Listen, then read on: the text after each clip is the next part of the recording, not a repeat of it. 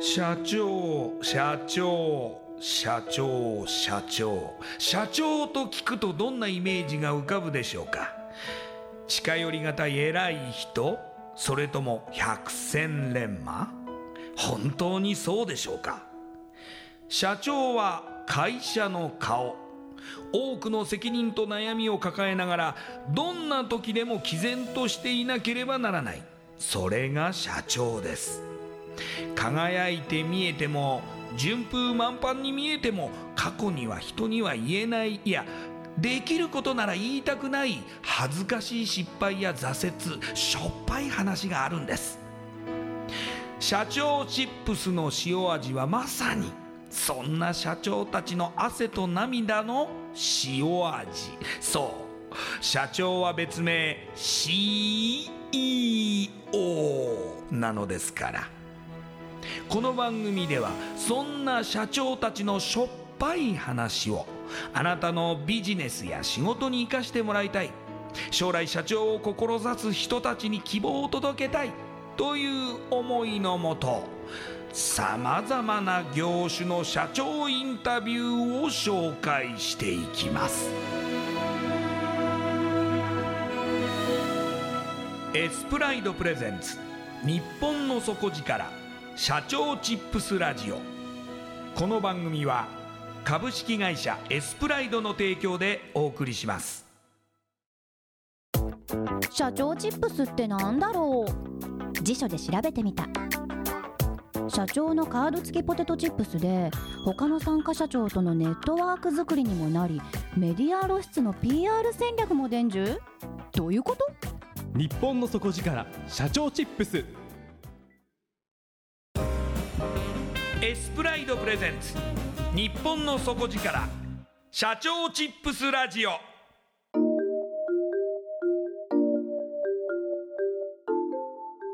エスプライドプレゼンツ日本の底力社長チップスラジオ。こんばんは。社長応援ナビゲーターの西川真理子です。今夜のゲストは株式会社マイネット .ai 代表取締役梅野真也さんです。梅野社長よろしくお願いします。よろしくお願いしますではですねまずはじめに私の方から社長のプロフィールご紹介させてください。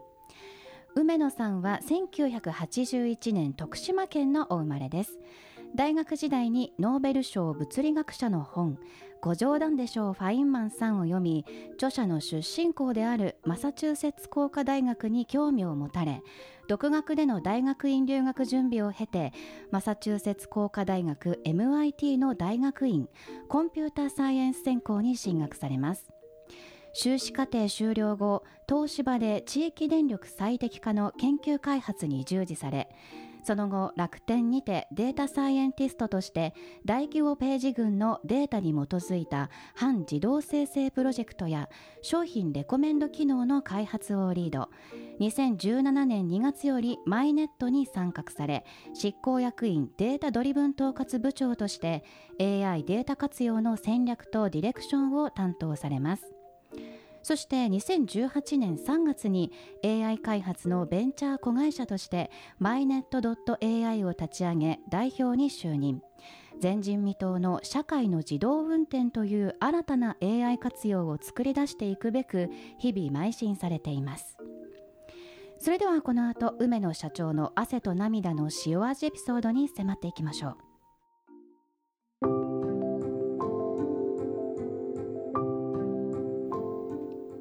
梅野社長。まずですねもう本当に私の説明からして華々しすぎてですね 経歴が素晴らしいんですけれども。ありがとうございます。はい。大学を卒業されてからノーベル賞物理学者の本を読まれてその著者の同じ、まあ、出身校であるマサチューセッツ工科大学に行きたいと思われて行ってしまったと。はいそう簡単に言いましてもなかなか入れない大学院ですよね。そうですね。えー、うんとまえっと私が入ったえっとコンピューター専攻えええであれば大体、えっとしえー脂肪に対して5%ぐらいっていうところ5%はい。ですね。はあ。それをまあ日本から受験されてそうですそうです。はい。どういう項目が試験として出されるんですか？えっとですね、試験はあの、まあ、センター試験みたいな試験もあるんですけども、ええ。どちらかというとあの海外の、えー大学院っていうのは、まあ、自分がこの大学に行ってあの何をしたいかっていうところ、うんまあ、誰はい先生のもとでこういう、えー研究をしたいとかこういう社会的な価値を出したいっていうところはすごい問われるんですね。ええでそこをあの、まあ、小論文のような形で仕上げてで、えー、と送ってそしたら先生にそれ見られてはいっていうようなところ、まあ、先生からの推薦状もいただかなきゃいけないんですね。なのであの、まあ、それまでちゃんとまあきちゃんと学生してきたかであるとか あのなんかやる気があったかとかなんかそういうところも見られて、えーとまあ、学力だけじゃないところも判断されてじゃあこの人はやっぱ来たら、えーなんだろう。まあ、MIT であれば MIT のためになるだろうというふうに考えられる人たちがこう、えー揃ってるというような感じですね。うんもちろん小論文も英語で書かれて。そうですね。はい。はい。でまあ外国人枠というのが特にあるわけではないということですよね。はい、うん、皆さんもアメリカ人と同じように、まあ、受験されていると。その通りです。はい、でコンピュータサイエンス専攻と、まあ、いうことなんですけども大学でもそういう、まあ、同じような専攻を勉強されてたんですか、はい、そうですね。えっ、と大学でもコンピューターですね。えっ、と情報科学科というところにいました。はい、IT。具体的にそのコンピュータサイエンス専攻になりますとどういった内容を、まあ、研究したり勉強したり、まあ、追求したりするわけですか？まあ工学に近いのかな。えっとですね、例えば機械工学ってごめんなさいね。あの例から言うと機械工学って、ええ。機械を使って世の中にどういう価値を出せるかっていうのを追求するんですね。で、えっと、それが例えば航空宇宙になってくると飛行機とかロケットを使ってどのように価値が出せるか、はい。で同じように、えーコンピューターになるとコンピューターを使って世の中にどんな価値が出せるかっていうところを、えー研究していくものになります、まあ、例えばで言うとあの今やってるような、えー、と AI を開発したりであるとか、画像を認識するであるとか例えば Google のように、ええ。あのできるだけ早く検索結果が返ってきてそれも、あのあこれが欲しかったんだっていうのがきちんと返ってこれるような、えー仕組みとかあのアルゴリズムっていうんですけど手順とかを考えたり、はい。そういうようなことをやってます。で帰国後に一番最初に就職されたのが東芝さんなんですね。そうです。は。はいい、そこで、えー携わられていたのが地域電力の最適化の研究開発はい。具体的に言うとどんなお仕事になるんですか？これはですね、まあ、お主にアメリカを、えー、とターゲットターゲットというかあの、えーとええ応用に考えているようなところでして、えええっとアメリカって、えー、と電力の自由化がすごい進んでるんですね。はいなので、えっと、電力の価格自体がその需要と供給の逼迫によって急に上がったり下がったり実際に家庭に対してあのやあのしたりするんですね。ええで、えっと皆さんに分かりやすいように言えば、えっとホテルの価格とか航空券の価格って多分皆さんもあのお盆の時期とかすごい高くなったりとか経験されてるじゃないですか。はいはいであれでうわこれ10万もするんだけど行くかとか思いながらこうあの 温泉とかに あのお盆に行くと。えー、とで同じような感覚で本当に電力も上がったり下がったりしてしまうような世界がまあアメリカではもうすでにありますと。うんでその中でじゃあ、えー、とできるだけ例えば普通に暮らしている人たちが電力が高くならないようにであるとかあとは電力会社にとってもきちんと負担のならないようにっていうふうに、えーとまあ、電力の需給を計画していくと,、うん。えー、とどこのタイミングで例えば電力を、えー、と発電し始めてであるとか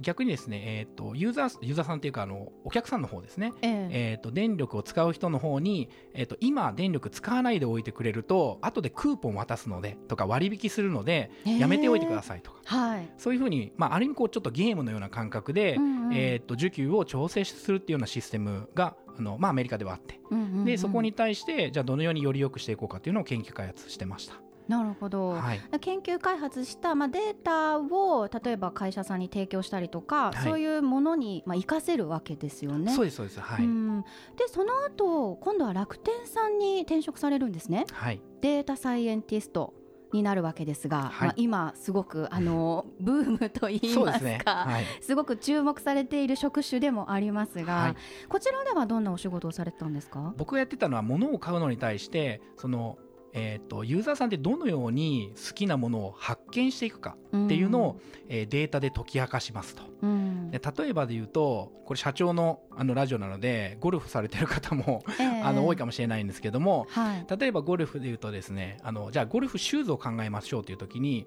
単純にその飛距離が出るっていう風なものもあればすごいこのなんていうのスタビリティその体がしっかりと立って、えー、とぶれないのででそれによって打球がまっすぐになりますみたいなうん。あこれを求めてたんだっていうのが人によってそれぞれ結構違うと思うんですよね。えでそこが実は、えー、と楽天であれば検索をしてると,、えうん。えー、と例えばゴルフシューズまっすぐ飛ぶみたいな検索があるわけですね実際に。はいはい。はい、でそのまっすぐ飛ぶみたいなところを、えー、とデータとして、えー、と一個一個の検索ってあの、まあ、楽天だとちゃんとデータをしっかり取ってるので、えーと中に、えー貯められてると。でそこをデータ分析、まああのまあ、AI の手法、うん。えー機械学習的な手法を使ってお客さんが求めている軸はこれだみたいなのを取り出すわけですね。はい。でなるほど。飛ぶであるとか、えーっと弾道がずれないみたいなあの、えーいくつかの軸例えば5個ぐらいの軸を取り出して、うん。でその軸に沿ったような商品を集めて、えー集めた部分をあの、まあ、ページの中にきちんと置いてあげる、よく、まあ、Amazon さんでも下の方に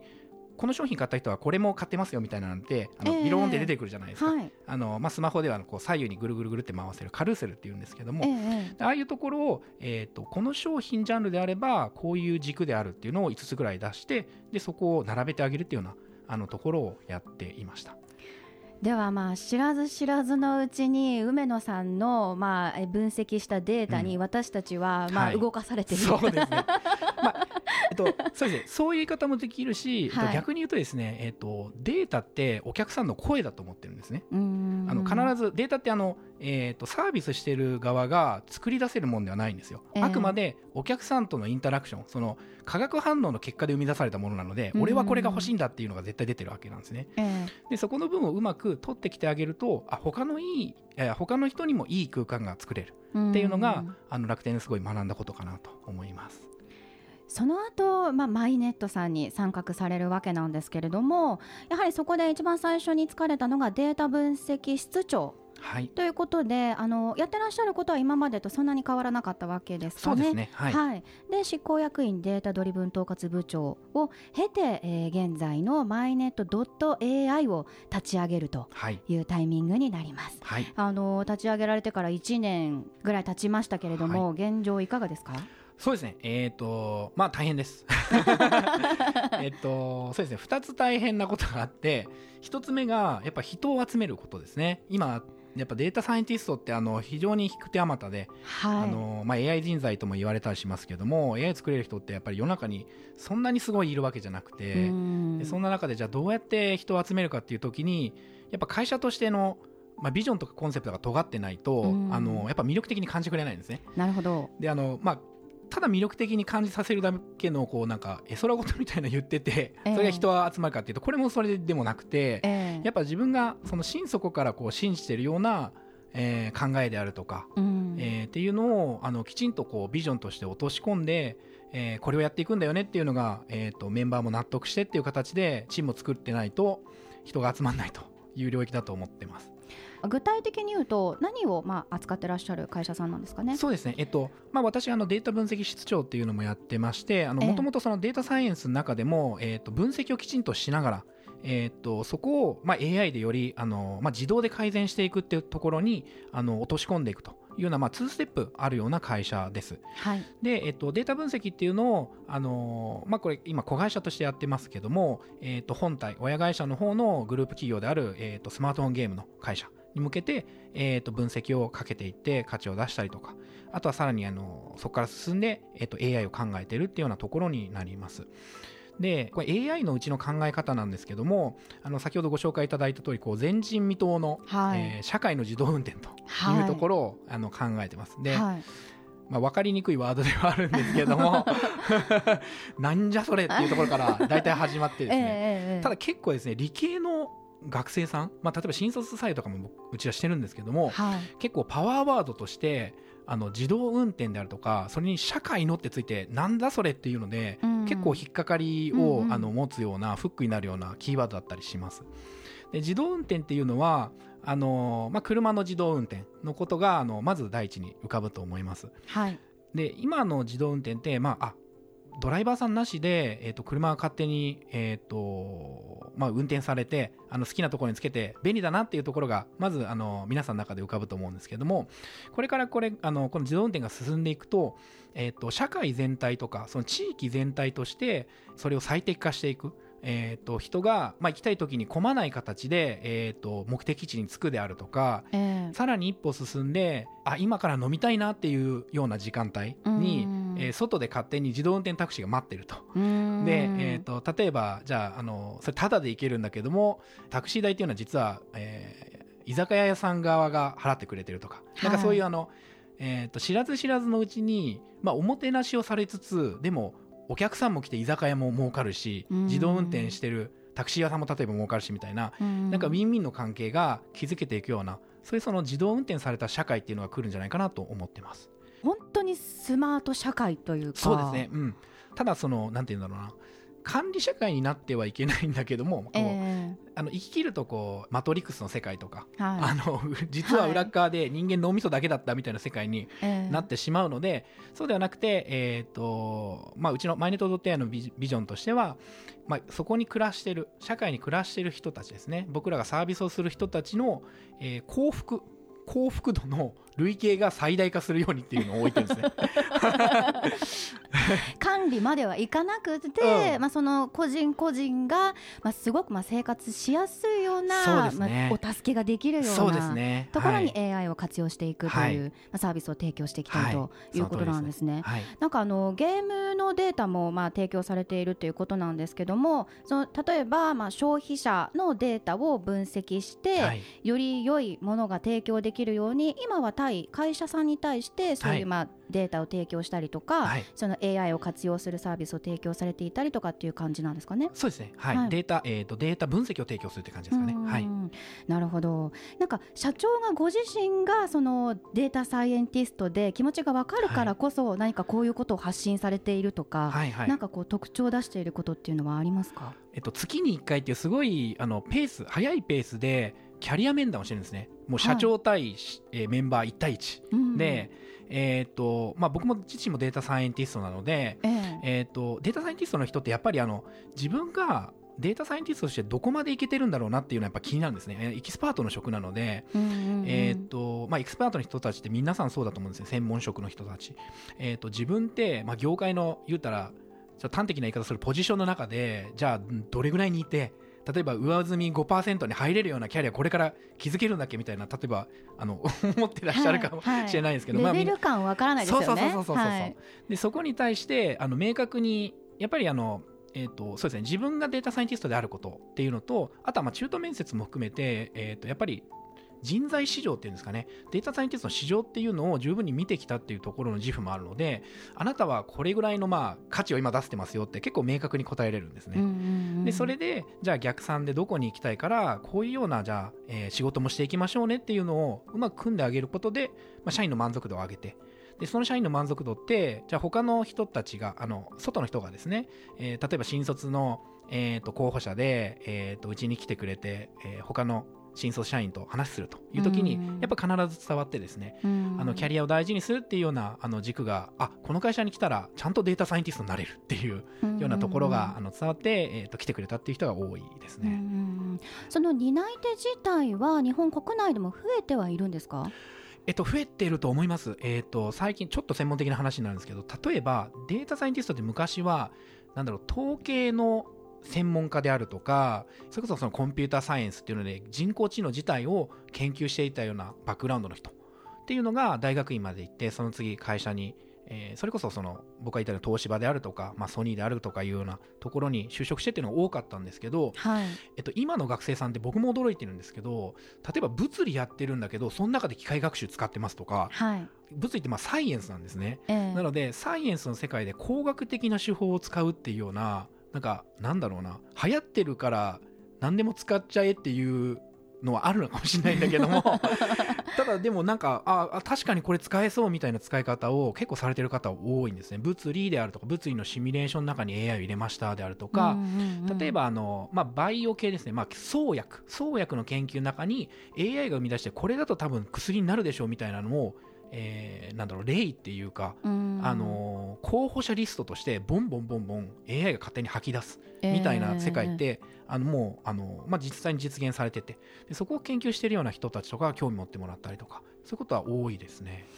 ということはその梅野社長みたいにコンピュータサイエンスダイレクトにそのものを学んでいなくっても理系の学習をされていれば、うん、割とそのあのデータサイエンティストになれるっていう可能性は割と出てきているということですか？あります。はいあります。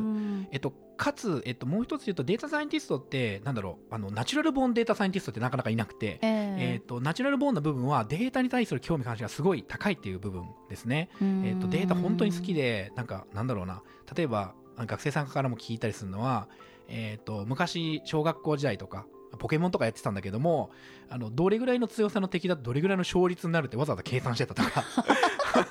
本当にいるんですよそういう人が。でそういうデータに対する興味関心とともにやっぱり数理的なバックグラウンドがあってであればですねえーと、今度データサイエンティストになるのにはって結構実践殺法だと僕思ってるんですね、はい、実践を経てあデータっていうのはこうやって本当に価値に変えられるんだっていうのをあの生み出すと。それってビジネスインパクトをやっぱ生み出さないとできなくてあのもう端的に言うとビジネス世界なので、えー、売上が伸びたであるとかそういう差分なんですよね、はい、数字としてお金として分かる差分に、えーと、を作れるような人を育てるっていうところで、えーと人材を育てていけると思っています。あのまあ、職業に対してあの、まあ、僭越ながらイメージで言ってしまうと、はい、なかなかその会ったことがない職種でして、はい、今日初めて私もデータサイエンティストの方にお会いしたんですけども、はい、そのなぜそのそのままの職種でよかったのに、うんうん、まあ、すごい年収も高いですし 言うことないと思うんですけれどもなぜあえてその社長になろうと思われたわけですか、まあ、社長に対してなんとなくのなんとなくというか、えー、憧れみたいなのがあの昔からあったっていうのがまずありります。で、それとともに、えっ、ー、と、今やっぱこうだなって思ってるのが、あの、他の人からまあ聞いたり読んだりしたような話で、会社を作る、まあ社長になるとか起業するっていうのは、えっ、ー、と、社会に対してその起業なので、業、業という価値観ですよね。これは社会に対して価値をもたらして、お金を生み出せるっていうようなあ価値観、コンセプト。これを世に問うていくことだと思っています。はい、なんだろうこれをこういうふうに使うとすごい便利とかなんか世の中が進化するはずとかいうのを社会に対して問いたいっていう気持ちが高くて、うん、でそれでやっぱり起業という選択肢あの社長になるという選択肢を取ったんだなと今思ってます、うん、そしてまあこれからそのデータサイエンティストから、え社長になる方もどんどんまあ出てくるかもしれませんけれども、ね、はい、将来社長になりたい若い方たちに向けてご自身の経験から最後にメッセージアドバイスいただけますか？はい。えーと社長になるからにはそこに対してまあ人生を削って あの命を懸けるわけなのであの自分が今考えてるあの行のコンセプトであるとかビジョンって自分にとって、えー、一生をかけられるとかあの人生をかけられるようなもんでありますかっていうのをあの問うてほしいかなと思ってます。でそれ通った時にあなんかもしかしたら社長っていう像だけに憧れてるだけで 自分はこれをやりたいわけではないかなと思う時って結構あると思うんですよね。僕も多分振り返ってみるとそういうそのいろんななんかビジネスアイデアとかもふわふわ考えてたりしたんですけどもやっぱり人生をかける価値社会的な価値っていうのを、えーと、きちんともう一回振り返ってみてで、えーとご自身の中で納得がいく形で起用されるっていうのがいいのかなと思ってます。はい、あもう今日はですね梅野社長のおかげでもう普段は本当にわけがわからない世界である AI という世界がですね少し身近に感じたような気がします。ありがとうございます。今夜のゲストは株式会社マイネット .ai 代表取締役梅野真也さんでした。ありがとうございました。ありがとうございましたクトのある PR がしたいけどどうしたらいいのか。採用の時学生の印象に残せるようなものがあればな。社長同士のつながりを作りたいんですけど。社長さん悩んでいませんか？その悩み解決しましょう。日本の底力社長チップスエス。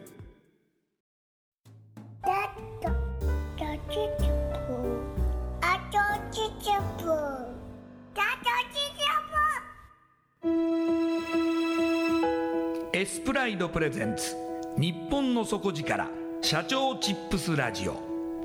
この番組は株式会社エスプライドの提供でお送りしました。